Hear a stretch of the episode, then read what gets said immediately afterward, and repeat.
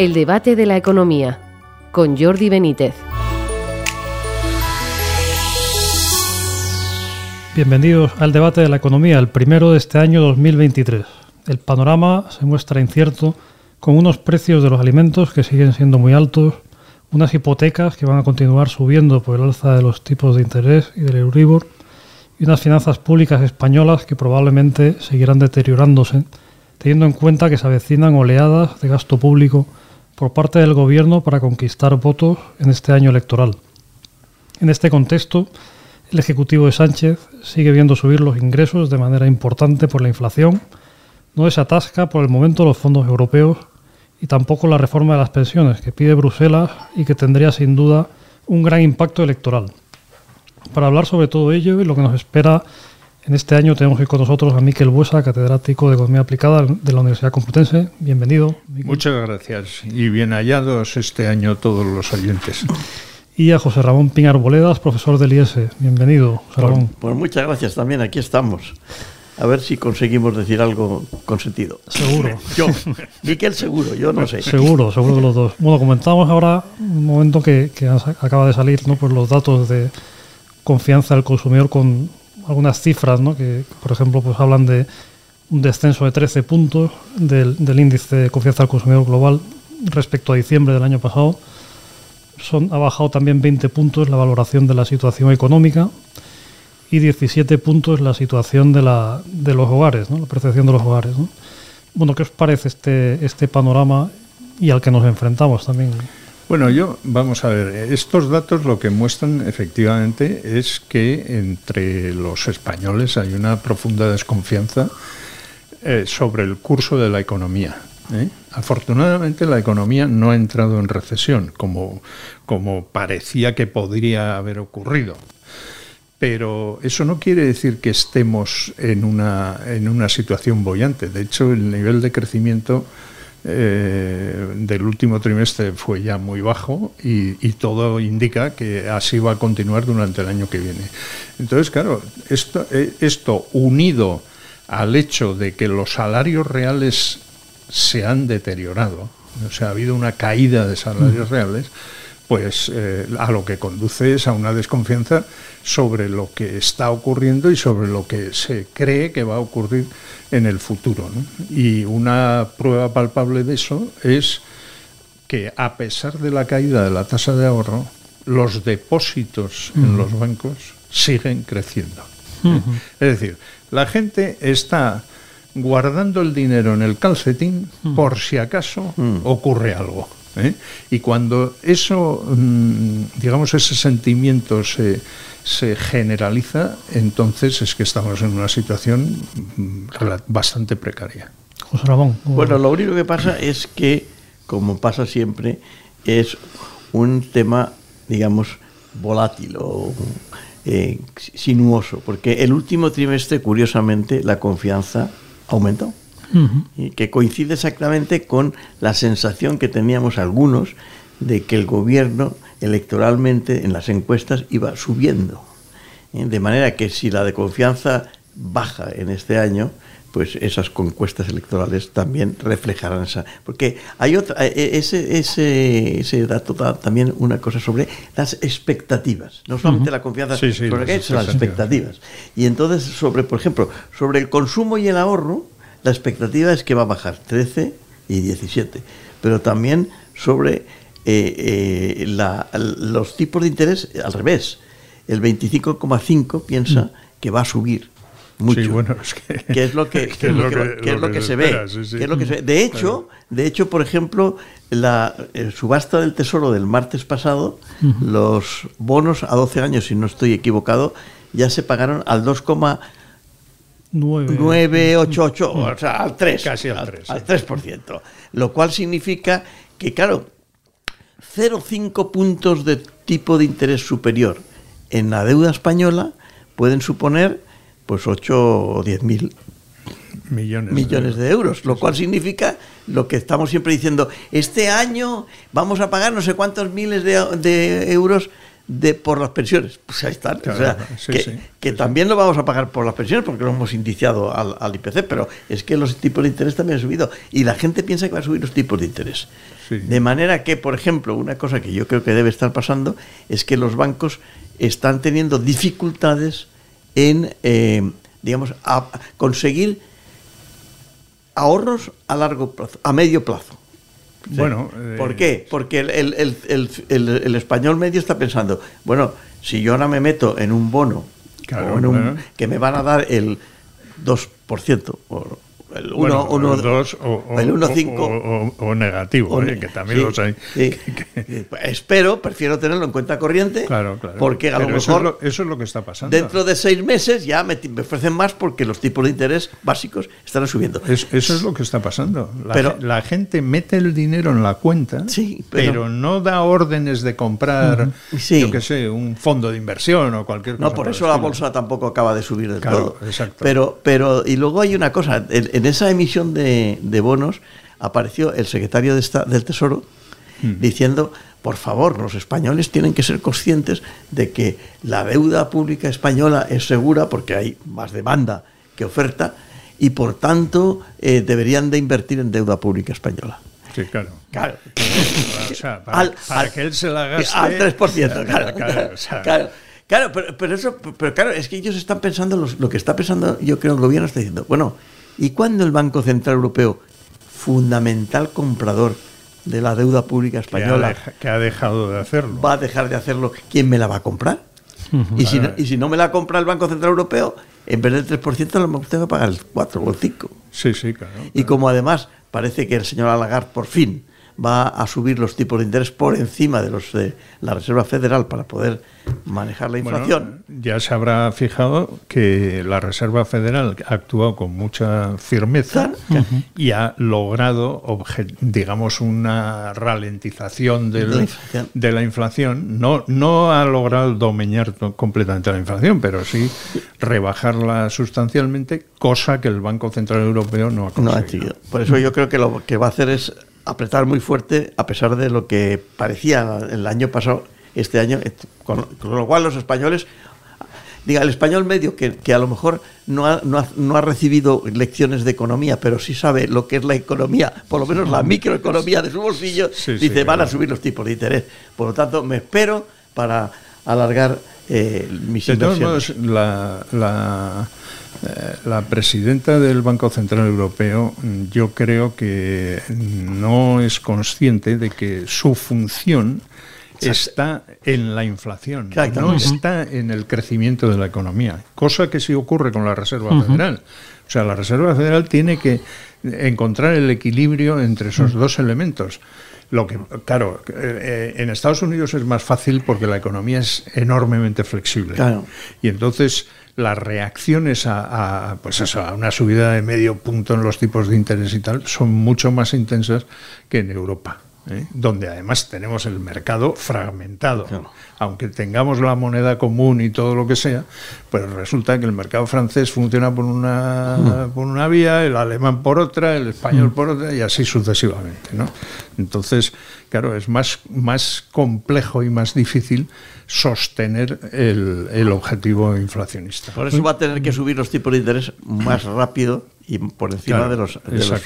Eso que, que- Y eso va a empeorar las expectativas Claro. de los Claro, las hipotecas, ¿no? Las por ejemplo, las hipotecas. Bueno, pero las hipotecas, pero hay gente que no tiene hipoteca, pero, pero no solo las hipotecas, sino los préstamos bancarios, por tanto la inversión Sí. que realizan las empresas, Sí. etcétera, etcétera. Y, y detrás de eso viene el empleo y todo esto. Entonces, claro, eh, eh, las empresas pues van a estar tratando de contener costes a toda costa, eh, porque, mm, bueno, pues eh, Sí. pueden encontrarse con una situación de costes financieros cada vez más altos. Por eso la expectativa de- que me parece sobre el empleo tampoco están, o sea, te dicen en ese, en ese informe te dicen que no creen que vaya a bajar mucho el empleo.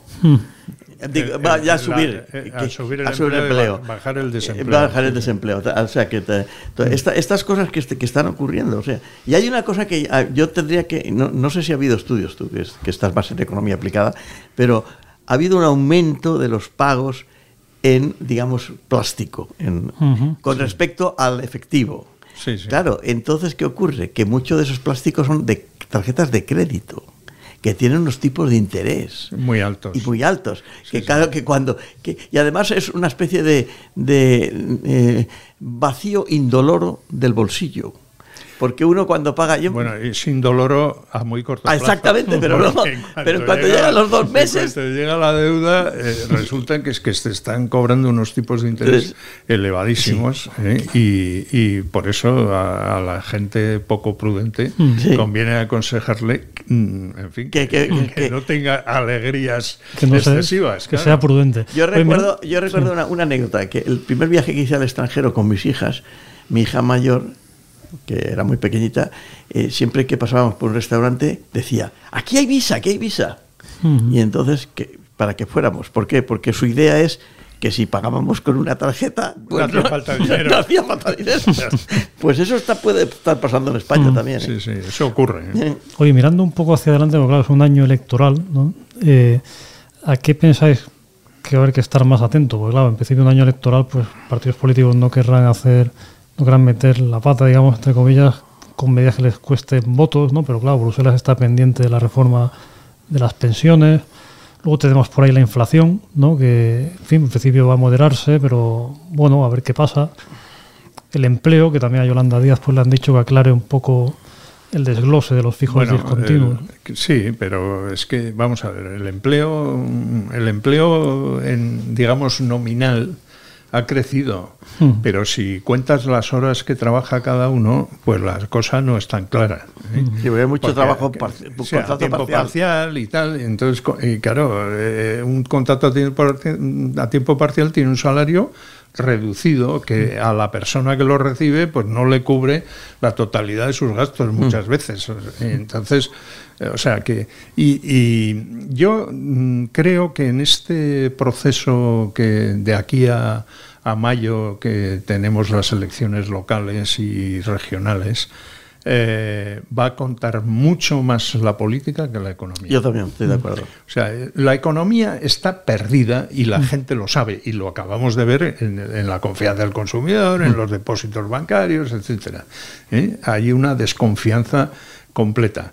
El presidente del gobierno puede anunciar todas las rebajas del IVA que quiera, ¿eh? pero es que las zanahorias están ahora más caras que un año, que hace un año. ¿eh? Aunque baje el IVA al, Sí. al 4% o al 0% o lo que sea. Y esto la gente lo sabe. La gente lo sabe porque lo está pagando todos los días. Eh, y entonces me parece que mm, vamos a estar más mm, orientados por las propuestas políticas que por las, eh, digamos que por la demagogia económica, porque rebajar el IVA no soluciona los problemas. ¿eh? España necesita cambios estructurales de su economía muy potentes y para eso hace falta gobiernos, en Sí, fin, bueno, por e- estables y, y con cierta fortaleza. Por ejemplo, hay un, un trabajo de la Universidad de Murcia con el Colegio de, Economi- de, de Ingenieros Técnicos Sí. eh, Industriales que eh, pregunta a los jóvenes ingenieros si están contentos con su trabajo en la industria.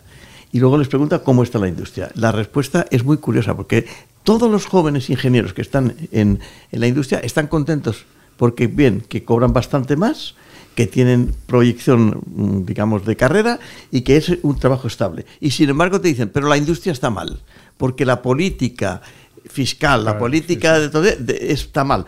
No hemos eh, so- solo en 50% contestan que algún tipo de ayuda de los fondos genera- Next Generation han recibido y sin embargo dicen que ese tipo de ayuda no se ha reflejado en una mayor productividad. Claro, pero Más que en por- una parte. porque de momento lo que se ha repartido es muy poco. Poco, claro. Eh, y por tanto tiene una Por lo- incidencia. por tanto- Y además mucho se ha repartido en gasto corriente. Campañas de publicidad, eh, te doy 400 euros para que vayas al cine, Mm. eh, en ese tipo de cosas. Todo eso está con los fondos Next- Next- Pero fíjate que los únicos, el único sitio en donde los ingenieros de todas las comunidades autónomas dicen que hay una política industrial razonable es en el País Vasco. Bueno, sí, pero eso, Porque el eso también tiene su parte de propaganda. Sí, pero- ya- no, no, pero, Ahora, son- modos, es una contestación tú de los dices- ingenieros. ¿eh? Yo, que tengo un- vari- dos hijos ingenieros, uno trabaja en Estados Unidos y otro en España. ¿eh? Bueno, pues, Pues- mi hijo, el de Estados Unidos, recibe de vez en cuando ofertas desde España para que se Y no- venga y no- aquí. y no se puede venir porque y no, no- se viene porque dice, "Joder, es que en España no, no, no pagan lo suficiente. Sí, sí. O sea, que estos ingenieros que están muy contentos porque ellos cobran, Sí. sin embargo, co- si se fijaran en los salarios, no te digo que hay en Estados Unidos, que No, hay- en Alemania, Francia, en. Alemania, etcétera, Se irían todos. Se irían todos. Lo si, que su- pasa- si supieran hablar alemán, se irían. Lo que pasa es que la- el salario medio de un ingeniero joven es de 32.000 o 34.000 euros. Ya, el salario pero- medio español es 27. Y Ya, si eres pero- senior tienes hasta 50 y tantos mil. Pero en Estados Unidos el salario de entrada de un ingeniero recién Porque- egresado es de 60 mil dólares. Entonces, claro. ¿eh? Una diferencia Claro, una notoria. diferencia, claro, muy, muy importante. O sea, pero eso qué quiere decir? Que una cosa que hay que hacer con lo que yo estaba pensando cuando tú hablabas es tenemos que tener una política industrial que haga que en vez del 16% del Producto Interior Bruto sea la industria manufacturera, Claro, sea el veintitantos. El veintitantos por. Porque eso es, sí que son trabajos estables. Bueno, no, pero no solo estable, sino de mayor nivel de productividad. Porque, valor añadido, Porque claro. en realidad, la, la- digamos, la mejora de la productividad se sustenta sobre la producción material. Claro. O sea, sobre la agricultura y la industria. ¿Eh? Y esto, y esto, bueno, yo esto se lo he enseñado a mis alumnos durante muchos años cuando era profesor de economía industrial. ¿eh? Eh, claro, sobre esa productividad pueden crecer mucho los servicios, pero los peluqueros no van a aumentar su productividad nunca.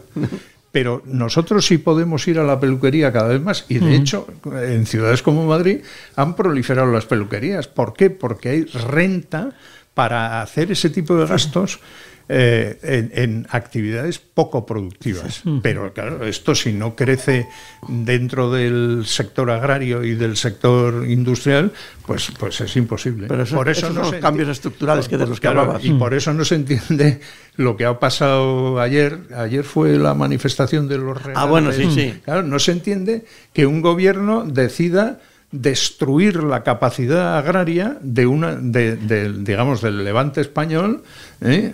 sencillamente porque quiere tener agua en Castilla-La Mancha donde no rinde absolutamente nada y donde se ha gastado eh, inútilmente regando la vid ¿eh? y, no, y, no, hay más que ver qué ha ocurrido con las tablas de daimiel y su desecación ¿eh? o sea que, que, en fin pero pero pero quieren tener al la señor última Paje, y acabamos al señor Paje como y, y, y, en Murcia nunca ganarán las elecciones, no, por no, lo que claro. se ve. Eso parece claro, sí, sí, efectivamente. Bueno, pues tenemos que terminar eh, ya. Muchas gracias a, a Miquel Huesa, a José Ramón Pin Arboleda, y a ustedes por seguirnos y les esperamos en una próxima edición del debate de la economía.